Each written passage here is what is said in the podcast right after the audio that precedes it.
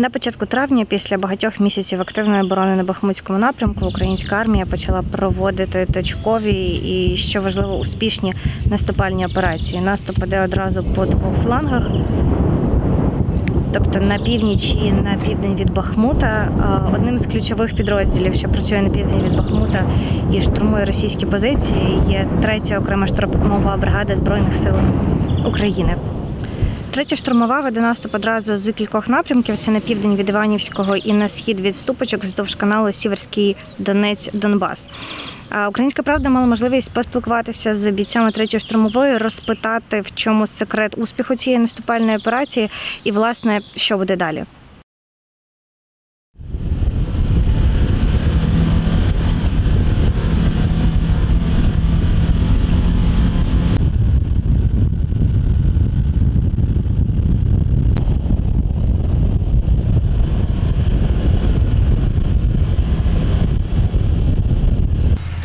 От це, до речі, приклад того, як працює танчик, коли йому не можна стріляти. Він просто зруйнував позиції вщент. Тому що він що зробив? Правильно.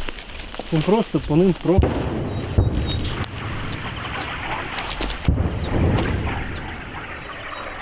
Це активно-реактивний. Да, да, да. Нормально. От. А от так виглядають позиції. Треба бути обережним. Хлам... хламідництво різне. От. На якій відстані приблизно ці позиції розташовані від нинішніх позицій росіян? Метрів 600. Звідси вони працювали. БК, до речі, БК їм от так, щоб у нас прям валялись патрони на наших позиціях, е, отак просто розсипі. У Просто заходиш, нажинає сама дирява позиція з якимись повними бомжами. У них обов'язково мінімум там е, патронів два цинка стоїть мінімум. Ну, типу, навіть з самими такі безсенсовними бійцями. О, пісаю.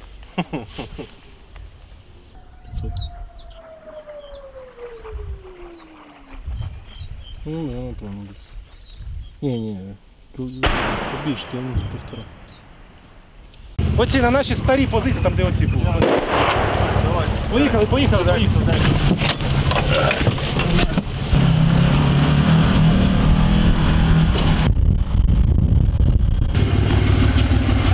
Пішли зі мною, одразу зайдемо.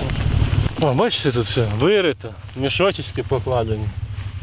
Ну, вже ж і інше. Оце прямо вони дивились. Ті позиції дивились на наші позиції. Можна присісти. Можна при... Нормально, от там кулемет, скоріше, стояв, тут Браунінг, скоріше, стояв. І тут там є, можна присісти і покурити. Відношення до себе як до людей. Ну, не знаю, це суто моя ремарка така, ну просто там так не, не видно, наскільки ви бачили.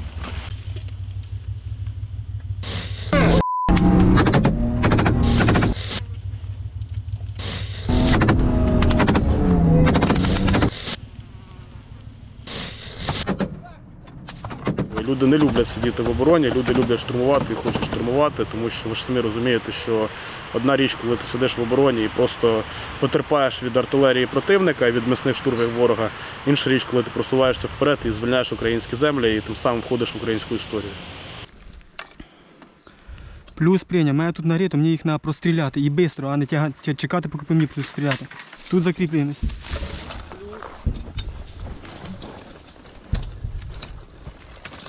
Противник, який не встиг е, відступити, а втекти, і хто не побажав е, здатися в полон, був е, знищений. Планувалося блістяще. Це надихає, тому що це перемоги, це відчуття крові. Коли от, знаєте, хижак, все ж таки штурмовики, відчули смак крові, запах, вони продовжують йти вперед з духом, який надихає до нових е, звершень і до нових перемог. Тому що коли ти сидиш, обороняєшся постійно, скажімо так, терпиш, це не той бойовий дух, який відповідно змінюється від е, особливо під час наступу, е, це радісно, і особливо під від перемог. А на вашу думку, чи такий наступ на флангах дозволить українській армії повернути контроль над Бахмутом? Успішний наступ дозволить повернути контроль над Бахмутом. Наскільки він буде успішним і е, чи ми готові до цього загалом Збройні сили? І як це буде, це вже буде з часом. Зараз давати оцінки не буду, тому що мої оцінки можуть розбігатися з оцінками командування. Е, найважче взагалі, що відбувалося за момент моєї служби, починаючи з 2014 року. А чому можете пояснити? Повністю зруйноване місто, е, мертві цивільні, які валяються по самому місту, просто ураганні обстріли. Що противник рухається, рухається, їх знищуєш, знищуєш по е, 16 штурмів на день спроб противника. Їх просто розстрілюєш масово. Вони все одно з'являються, з'являються, йдуть, йдуть, йдуть. І вразило те, що за один день бою ми нарахували 73 трупи противника. Це те, що ми побачили за один день. Бувало і таке. Ну, таке можна було бачити лише в фільмах про Другу світову. У нас взагалі ця крайня операція, яка була з першим штурмовим, е, з першим батом. Так е, взяли в полон, вони знали, де будуть танки йти, куди вони будуть заходити, щоб е, Ну, все одно ми щось міняємо, е, стараємось їх обдурити, якось зійти з флангів. Ну, останній раз було, що вони дуже багато знали о нашій операції. Ну, все одно це їм не, не допомогло, скажу так. Тому що їхня 72-га бригада дуже сікливі, втікають і хай побистріше бігають. У нас є одна проблема з цими танками, що вони постійно ламаються. Вон у хлопців е, менше бойових виїздів, ніж ремонту танків. Вони навіть не встигли виїхати, е, робили перегон техніки, перевірку. Вон можете самі побачити, що случилося. Поламалися коробки, зараз ремонтуємо. Вийшов зі строю відкачуючий насос лівої БКП, коробки передач. Откачуючий теж. І пішла вода в трансмісійну систему. Ще шукаємо причину. В самому низу. То хочеться щось новішого вже. Наші хлопці на це заслуговують.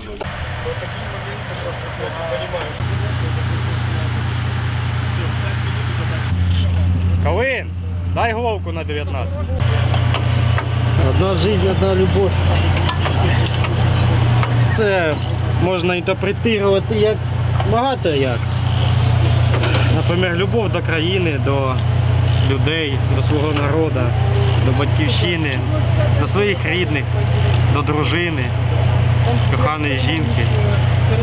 Всі по-разному можуть розказати, але у мене це все зразу.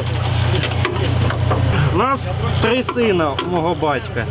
І всі військові, всі служать батьківщині. Дружина військова, брат дружини теж військовий. У нас вся сім'я військова.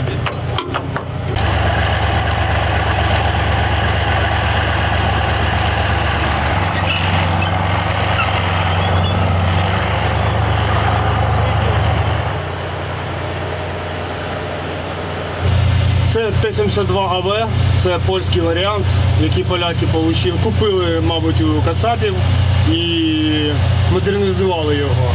Це командирська машина, е, мій позивний Сіма, я командир танкового взводу. Е, І це моя особиста машина, на якій я виїжджаю працювати. У нас на останньому штурмі, виходить, М113 е, підірвалася на міні, і ми виїжджали, виїжджали її доставати. У нас є німецький леопард е, Бремка, ну це тягач. Це не, е, не леопард, який може вести вогонь. Він чисто, щоб доставати та торпедувати техніку. Е, Ми виїжджали на прикриття. Дуже опасна позиція була, тому що наші вже зайшли на ворожі позиції та зайняли їх. І мені прийшлось стріляти над головами побратимів. Десь, щоб ви розуміли, десь 5-7 метрів над побратимом прилетів снаряд і улучив у вороже БК. Дуже гарне зрілище було, коли попадаєш в БК. Я в танкі чувствую ефорію, і у мене таке відчуття, що я безсмертний. Скажу так, хоч много є відео, як вилітає башня, як все, але у мене відчуття ефорії в танку. Отличная работа,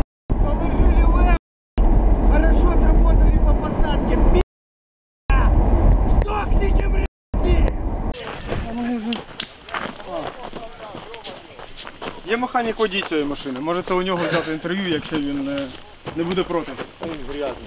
Так, це якраз мазута, як і треба. Механік водій у своєму образі, який ви- він є завжди. Це в мазуті, в солярі. І дуже гарно пахне. Це наша дуже знаменита машина Варвара. Вона вже дуже багато про- пробігла та відпрацювала. Дуже багато бойових виїздів у неї вже. А що, що було з птуром? Літав красивий такий. Красиво летів, прямо на нас. Чудова картинка ночі, дуже виходить красиво. Він як ракетниця, тільки летить не вверх, а чотенько на нас. Дуже було приємненько. Наводчик вовремя просто ляпнув йому. І він потерявся.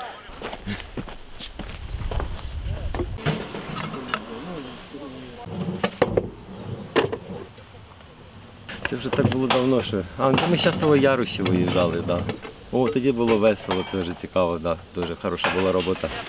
Виїхали двома машинами.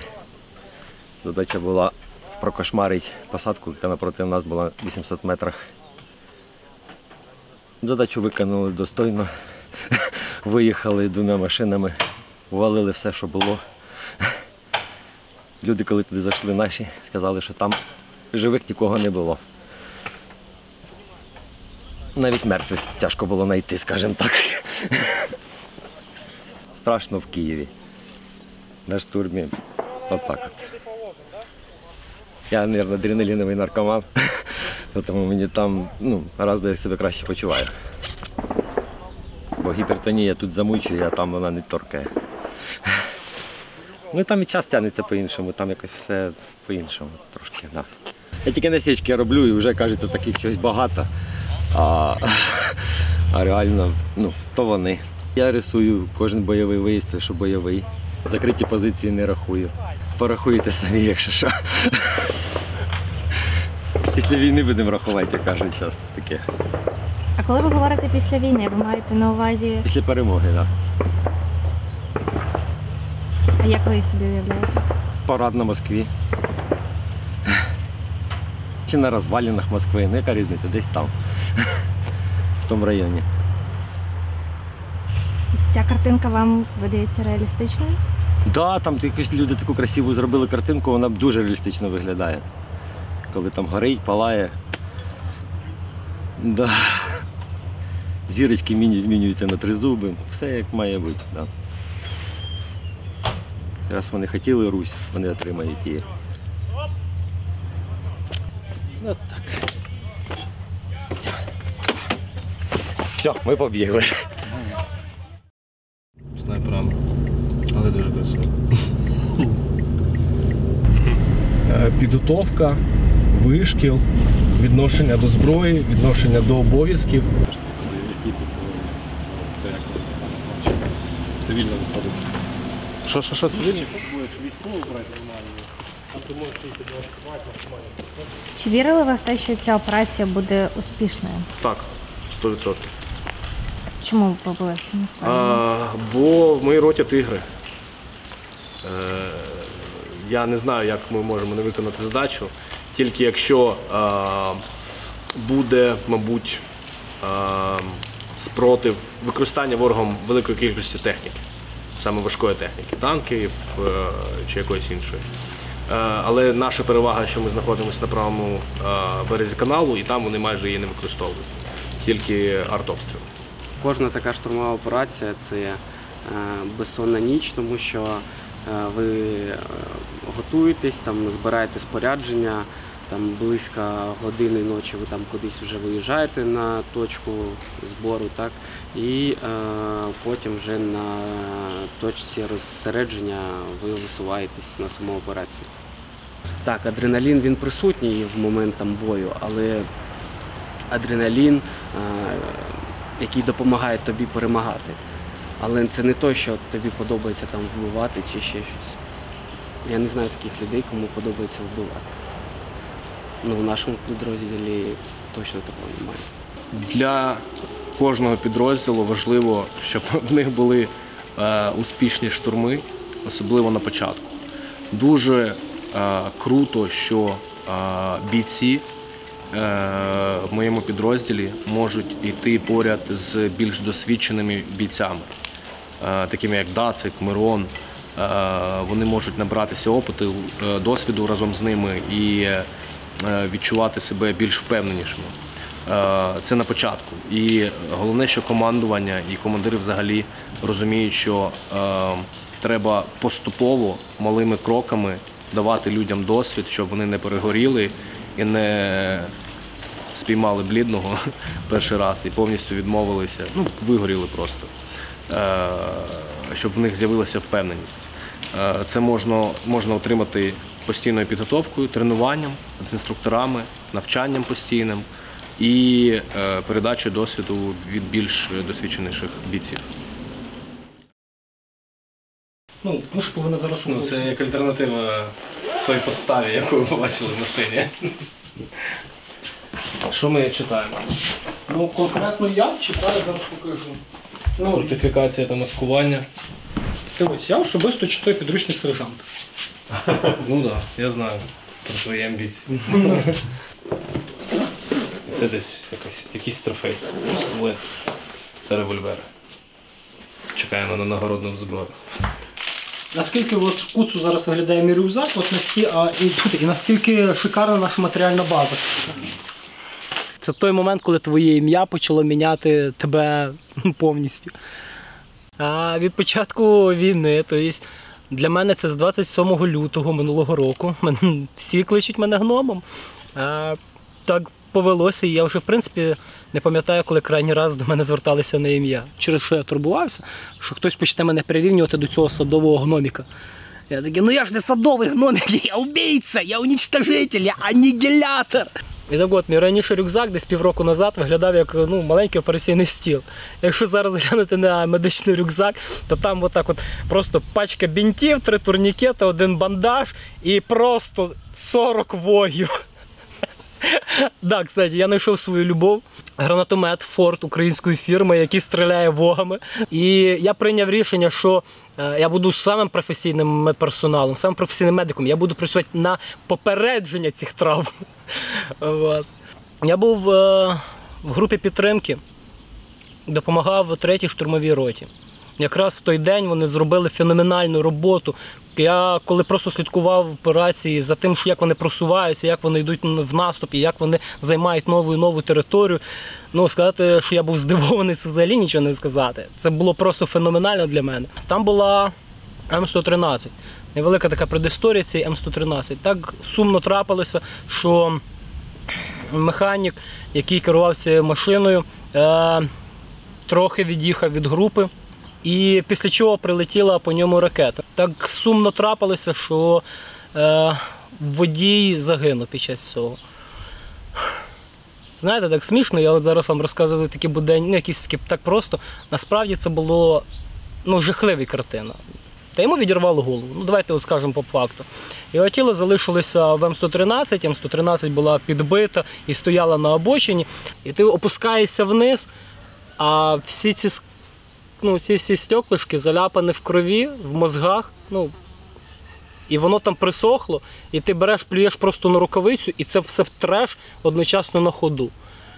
І сидиш, думаєш, у тебе ззаді людина без голови, ти відтираєш його мозги від, від скла, щоб просто звалити звідси.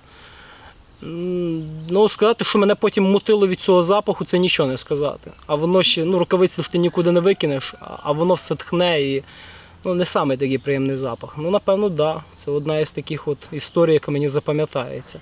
Але при цьому всьому. Е- Третя, е, третя штурмова рота якраз змогла до неї дістатися.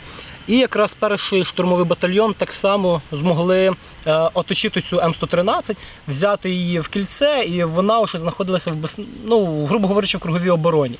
І ми з е, моїм побратимом Ернестом ну, залізли всередину М113, там апарель тобто задній люк був відкритий, така малесенька щелечка. Ми через неї якось щучкою туди, я не знаю, якось так от пробиралися, втискувалися, зайшли. Ну, всередині сказати, що там була неестетична картина, це взагалі нічого не сказати. Ну, ми військові, там не було часу для цих моментів, для якихось сентиментальностей. Ми одразу до Браунінга, давай приводити його в порядок. І тут ура! Наш Браунінг все-таки працює, він не постраждав. Давай-ка попробуємо його навести. А тут уже проблема. Башня заклинила, ну тобто ми направити його на укрепрайон не могли. І тут виникає думка: ну, взяв м'яч, ну давай грай в футбол. Давай попробуємо завести М-ку. Ну давай. Ми беремо міхвода, виймаємо, кидаємо в салоні, залазимо. Ну, я залажу за місце. Заводимо М-ку, перша передача. Просто так на бум, нажимаю на педаль. І яке було моє здивування, коли вона взяла і зробила ривок вперед. У мене от такі ні от очі. І перша думка, яка мені приходить, на цьому самому місці загинув міхвод. Це означає, що в цю саму секунду я маю робити хоч щось. Ну, все, завелася. Значить, я давай драпа. Просто ушуршав собі. Їду, їду, їду. Заїжджаю за поворот, де я розумію, що прямою наводкою ніхто по мені нічого не зробить. Я зупиняюсь. Е, Звертаю до свого, ну, до свого побратима Ернеста і говорю: друже, у нас робоче М113 і робочий Браунінг. Ми з'їбуємось. Давай-ка вертай. Давай. Давай. І ми влітаємо на цієї М113 назад. Находимо хлопців і говоримо, айда за мною. Да, мені було неймовірно прикро. Те, що мені сказали, провалюй.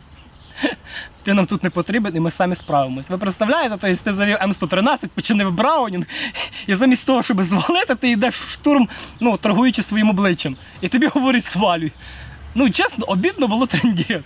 Одного дня я прокидаюся, і мені просто говорять: е, одягайся, одягнися красиво, зброю не бери, маєш поїхати на таку-то локацію, в таку-то годину. А що буде? Приїдеш, побачиш. Ну ладно. Е, я приїжджаю. Красивий, як зараз, нарядний. Я заплів свою бороду, беретик, окуляри. Приїжджаю, весь такий нарядненький. Ми заходимо в приміщення, нас просять пошикуватись, і тут якусь секунду, ну і як воно було, заходять тілоохоронці, всі такі на екіпіровці, всі з арками, всі такі от наворочені, красиві. Сижу, думаю, серйозно. Ну, ладно, мене це просто розсмішило. Просто. Ну, а можливо, можливо, коли ти зрощений до ясних чинів, тобі дійсно потрібна така охорона. Ну, хто його знає. Заходить військовослужбовець сирський, і я такий, опа, а що відбувається? Ставиться різко перед нами стол, все настільки бисенько виставляється, якісь нагороди, туди так хоба-хоба-хоба. Ну, у нас хлопаків було немало, там чоловік 20, а медалі тільки 6. Починають перечисляти імена. А я сижу і думаю, а я так хочу нагороду. Ну, телефон я собі і сам можу купити. Ну, ту коробочку я і сам собі можу купити, а нагороду не куплю. А мені так хотілося, от зараз чесно скажу, мені так хотілося прийти додому до мами з татом і сказати, мам, тат, у мене є іграшка. Я хотів показати своїм батькам, що вони зробили просто феноменальну роботу. Хотів, щоб вони зрозуміли, як сильно вони вклалися в мене. Я результат своїх батьків. І От називають моє ім'я, і я розумію, що із цих шести медалей одна моя. Я, я підходжу, такий да, да, да. Я її ще досі не відкривав. До речі, мені. Я навіть таки не зрозумів, типу, вона одягається якось, це брошка, чи, чи вона так і має знаходитись. Вона просто така красивенька, я не хочу її діставати. Ну, зараз я вже її все рівно нікуди не поцеплю. Тому, а тут вона хоч ну, в якійсь коробочці в безпеці. От. Е, Відзнака командувача сухопутних військ. За особисту хоробрість.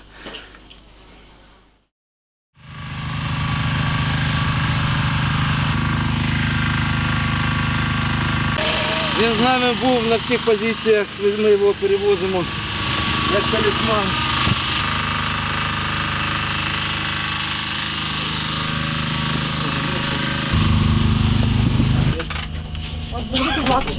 А? Ну а як? Це все своїми руками робимо. Хлопці Вся ніч працювали, зараз ще команди не поступили, так вони почекаєте, да? Відпочиваєте, все добре. Це підбив ворожий танк прямим попаданням. Сьогодні вночі відпрацювали по висадці ворожої піхоти. Було три попадання прямо в ціль. З нашого снаряду 152 калібр, розльот уламків 250 метрів. У Радянському Союзі це була наймогутніша зброя. На сьогоднішній день ми ну, не уступаємо западним образцям. Стріляємо так же, як вони, а іноді і краще. От коли почалася операція, вже, мабуть, неділя, да? і от е, ну, чуть більше неділі, от з першого, з першого дня і от до сьогодні е, всі екіпажі працюють е, ну, ну, 24 на 7.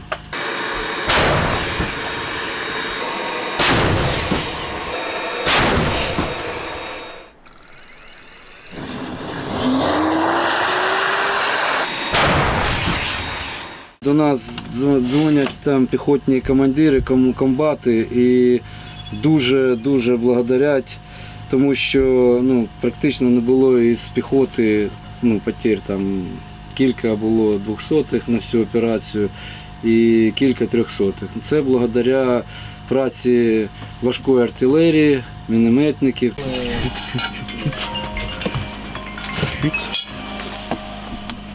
Все, можна проходити. Це легендарний командир гармати. Ну а який, як сказати? Привіт. Нам тут розказали, що ваші хлопці підбили пару днів назад російський танк. Ем, ну, ми якби коли стріляємо, ми про це не знаємо, але потім, коли повернулися вже після роботи, так нібито є відео підтвердження. От, але коли ми ще звільнимо наші території, то хочеться з екіпажем поїхати і зробити спільне фо- фото на фоні. На нашій техніці, да. то, На то прийдеться на неділю, тиждень цілий їздити, то Коротше, знімати. В будь-якому випадку території будуть звільнені, так що ми поїдемо, подивимося, що на власні очі, що ми там підбили. Танк це рідкісна ціль. Е, Це складна ціль для е, е, ствольної артилерії, особливо для е, радянського зразку, тому що у них немає високоточних е, снарядів, такі як Екскалібур, Смарт там, і так далі, які е, летять по координатам або там касетні.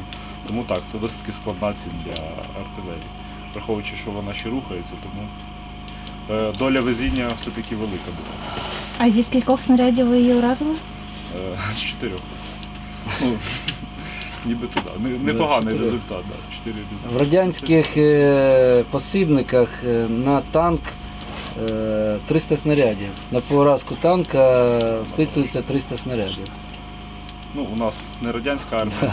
і- У нас немає стільки боєприпасів, щоб. Ну, Тому доводиться да, закривати питання набагато менше.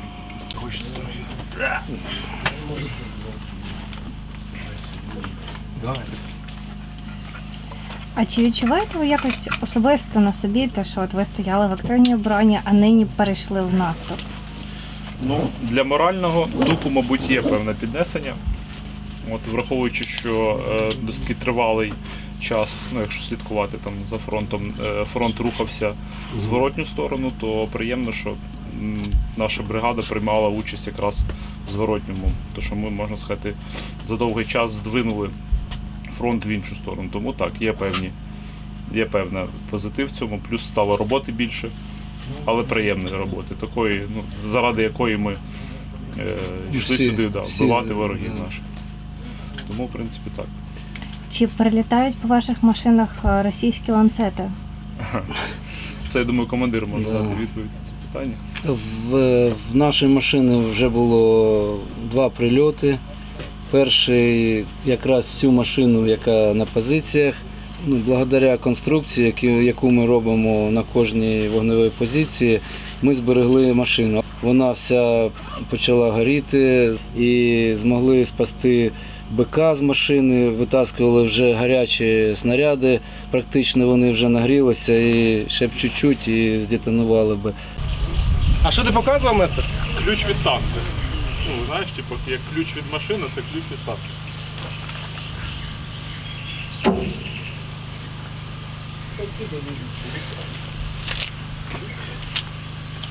Грязюки трохи багато, але в принципі це не проблема.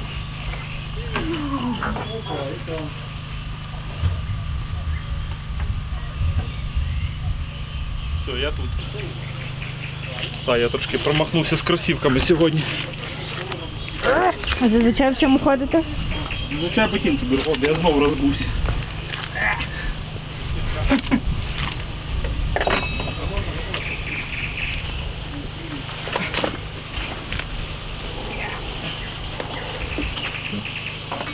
Коротше, я такої помилки більше не допущу. Ми з друзями запланували поїздку на мотоциклах е, в Вроцлав. Там був концерт Iron Maiden. От і це така, якби у нас ми старалися раз в рік кудись поїхати з друзями. От, і повертаючись уже в Україну, от, не поспішаючи, я їхав е, і в Рівненській області, е, в Дубинському районі, в Тараканові. Так сталося, що е, водій на жовтому Рено Кенго, от, не побачивши мене чи просто якби, не звернувши на це увагу, почав розвертатись, е, порушуючи там ряд правил. В'їхав мені в ногу, я не, не мав часу на реакцію, тому е, сталася загалом така ситуація. Цією людиною виявився поп московського патріархату, який повів себе, як і е, якби належить цим людям, почав е, морозитись, так, так, так скажемо, і наняв адвоката, який е, все для цього робив. Тому вся справа протривала е, більше шести років. Тільки от буквально в тому році, недавно я нарешті виграв цю справу.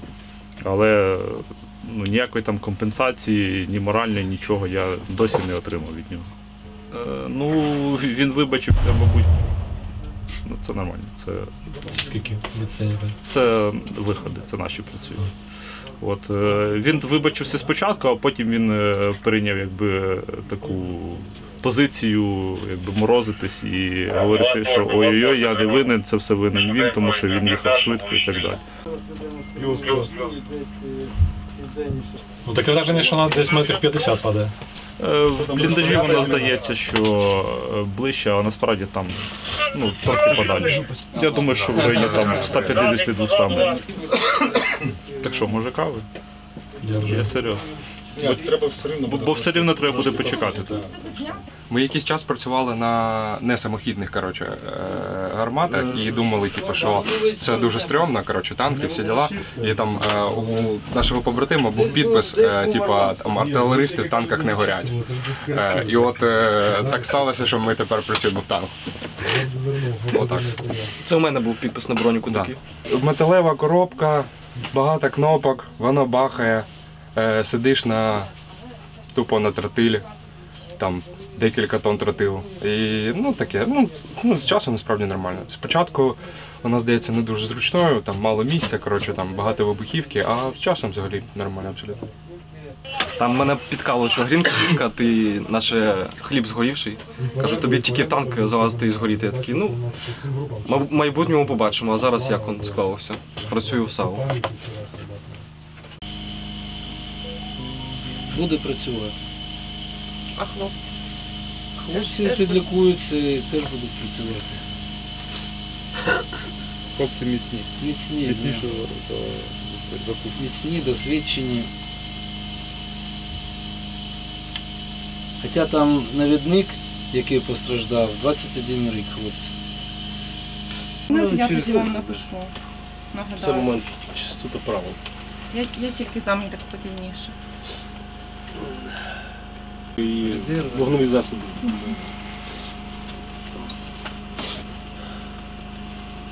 А як ви уявляєте своє життя після війни? Ну, давайте спочатку, спочатку хай завершиться ця війна, а потім.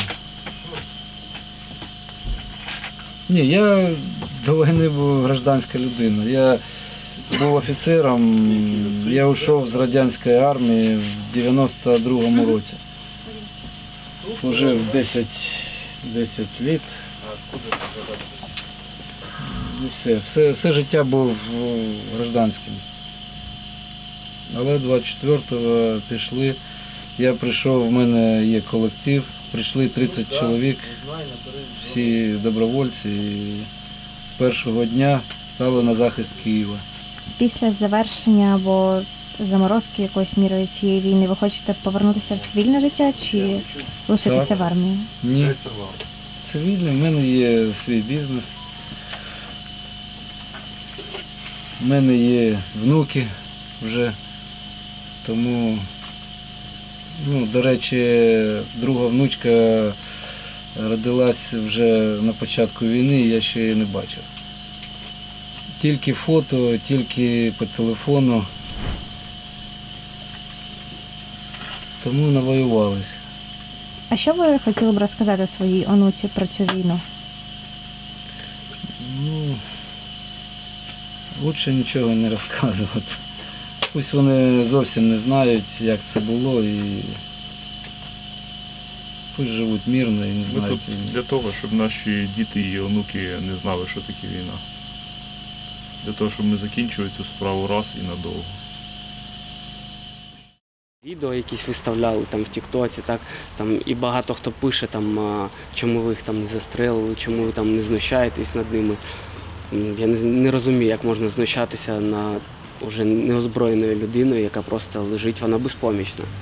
Ми цим самим показуємо приклад е, для них, що ми відносимось так до ваших полонених, а ви відноситесь так до наших Тому що з Азову дуже багато е, полонених, які знаходяться зараз е, в Росії і вже майже рік в полоні.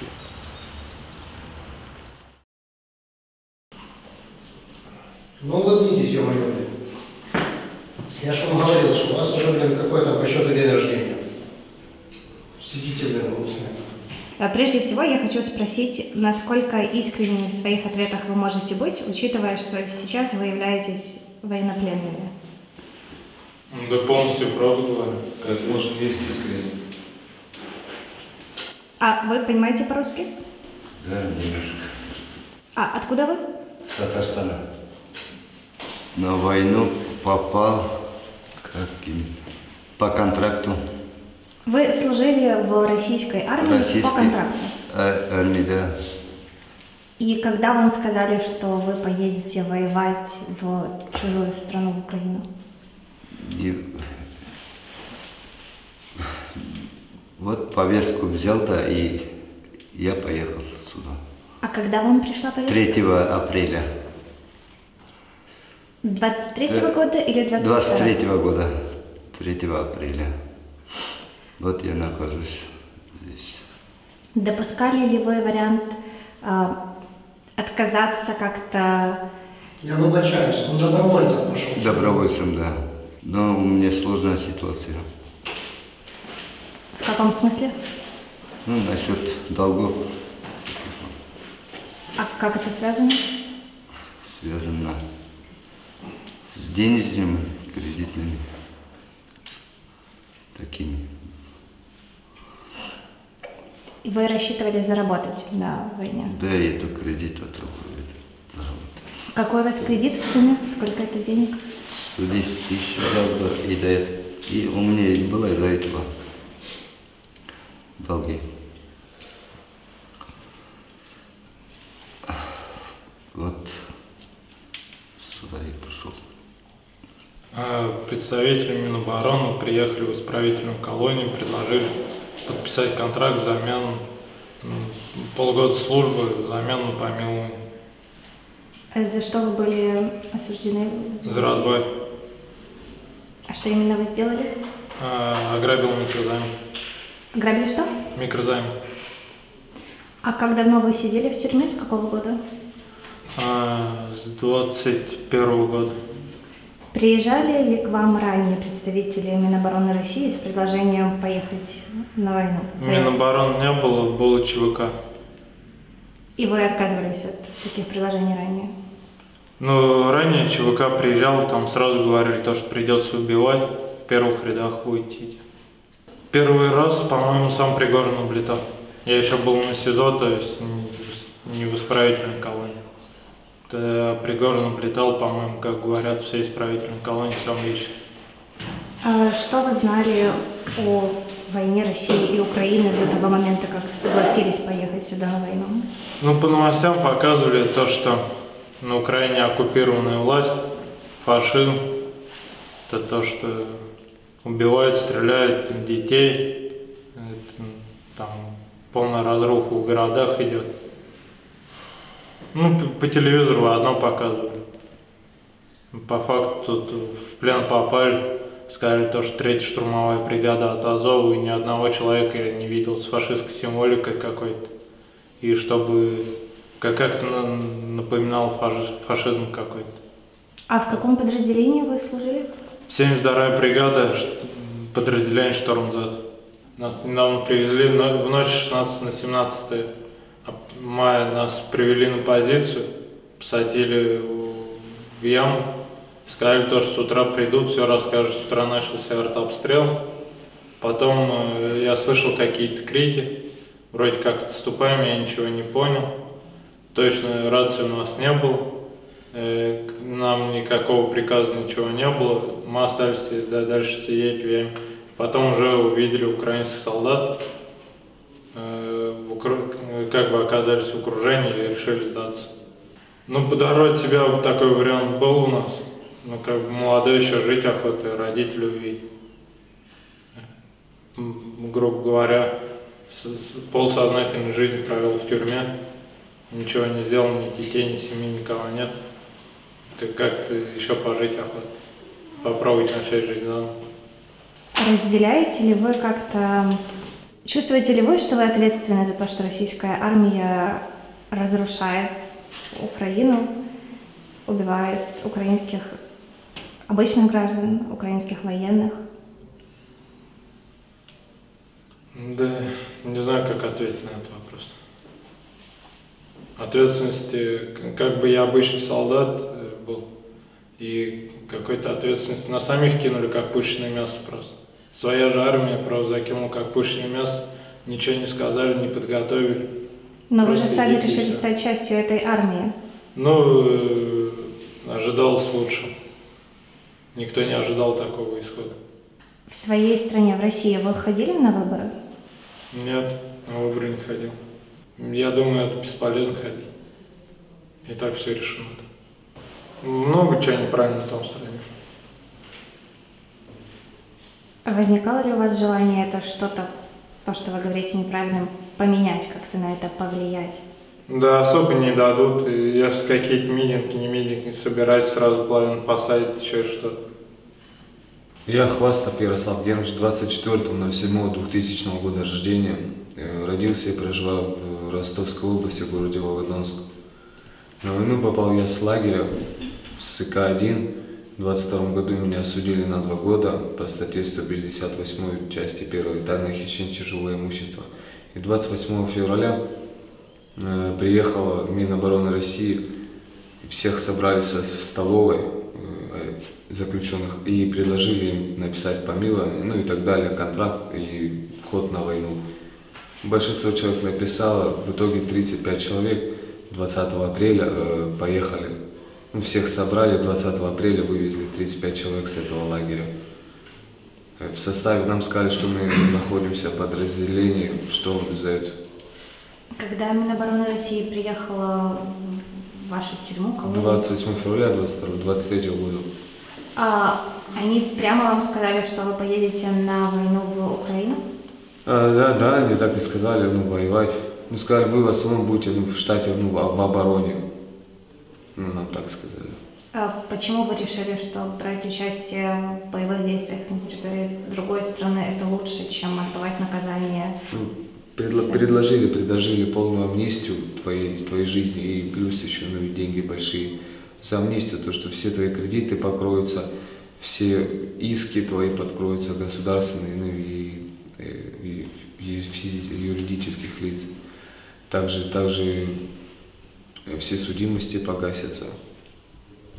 В общем, это самое главное, самое перспективное было. Почему ну, зацепило это? Решилась поехать туда. А как вы думаете, почему Минобороны России в принципе пришло к вам в колонию с таким предложением? Не могу сказать, ну, помимо, по- после этой ну, войны, ну, слышно было то, что там приезжали, забирали. За- приезжала в основном частная компания военная, Вагнер. Вот они за, ну, по лагерям ездили, по тюрьмам тоже собирали людей. Ну, как бы в такие дальнейшие подробности ну, не углублялся, не, не спрашивал, почему там. Ну, у меня представление, что людей, наверное, мало не хватает. А что вы знали о войне России и Украины до того, как вам приехали в Коломну? Ну, по телевизору, что одно и то же нам рассказывают постоянно, каждый день, что там э, происходит война, там, короче, проис- э, не, не, украин, не украинские жители воюют, а воюют там друг, с других стран наемники. Также за фашизм говорили, также за, за все, за все такое плохое, что тут царится. И вы решили, что вот вы обязаны это исправить? Нет, я решил, что просто я могу тем, тем самым, то, что к нам приехали в лагерь и э, предложили это, я могу свою жизнь исправить, ну, получить амнистию полную и также денег заработать. Как вы оказались на Бахмутском направлении?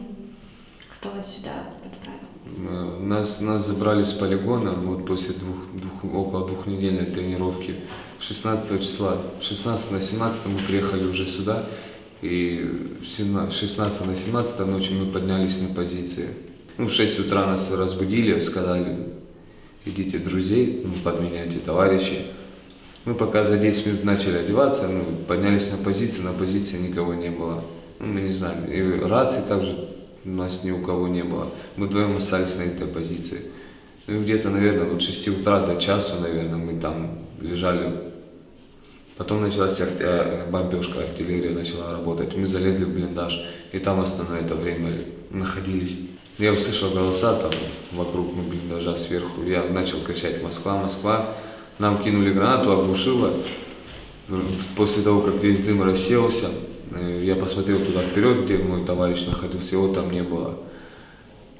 Минут 10-15 посидел еще в блиндаже, потом спустился вниз, ну, бегом я перебежал в другой окоп, то есть с горы, то есть вниз спустился, где мы, ну, где мы отдыхали, ночь спали, зашел туда, тоже опять услышал голоса, начали в, в окоп кричать, есть кто в окопе? Я сказал, да, есть, и начал также позывной кричать, ну, пароль Москва, Москва. Мне ответили, что это Украина, и предлагаем сдаться. Я сдался третьей в штурмовой бригаде. А в школе у вас были уроки истории? История России только была. И сугубо за Россию, за те прошлые года до нашей. Ну, за все войны рассказывали, больше ничего. Там за Украину, за дальше, ну, не было ничего. Были ли вы когда-нибудь за границей, выезжали с территории России? Нет. А как вы себе представляете мир за пределами России? Ну, представляю, что все намного лучше, чем в этом квадрате. Я думаю, там совсем по-другому. Также, также, ну, везде есть и хороший человек, есть и плохой человек. Как бы сравнивать не с чем. Каким словом вы бы описали свою жизнь сейчас? Ваша жизнь сейчас это что? Это страх, радость, боль, грусть, ожидание. Наверное, наверное, бы это писал как бы в далеких, наверное, так, не в бездне какой-то неизвестной. Где, где одна темнота, ну, конечно же, страшно, но надежда есть же все-таки, веришь только в это. Сколько вам сейчас лет? 20? 22 года. Как вы раньше вообще представляли себе свою молодость? Что вы думали будете делать в 22 года? Честно, я думал, как-то ну, что-то само придет. Что само придет? Ну, что-нибудь само придет, ну, твое, твое дальнейшее, чем ты будешь всю, всю жизнь заниматься. Не, не искать это как-то, ну, не стремиться к этому, как бы, да, само, само, само найдет М. твое ремесло. А вы не думали, что жизнь это, возможно, иногда выбор? Ты, ты его делаешь и получаешь какие-то последствия. Что, то есть, что жизнь, она не приходит сама, что жизнь это последствия каких-то наших выборов. Ну, ну, каждый поступок, ну, каждое действие там несет последствия также. Это, ну, я понимаю это все. То есть выбор есть, правильный для тебя есть, ну, ошибочный. Что на вас больше всего повлияло во время вашего воспитания, обучения, жизни? Не могу сказать. Ну, общество, думаю, что вокруг. Ты ж, ты ж от, этого, от этого все, что вокруг тебя находится, впитываешь все. Это я так считаю.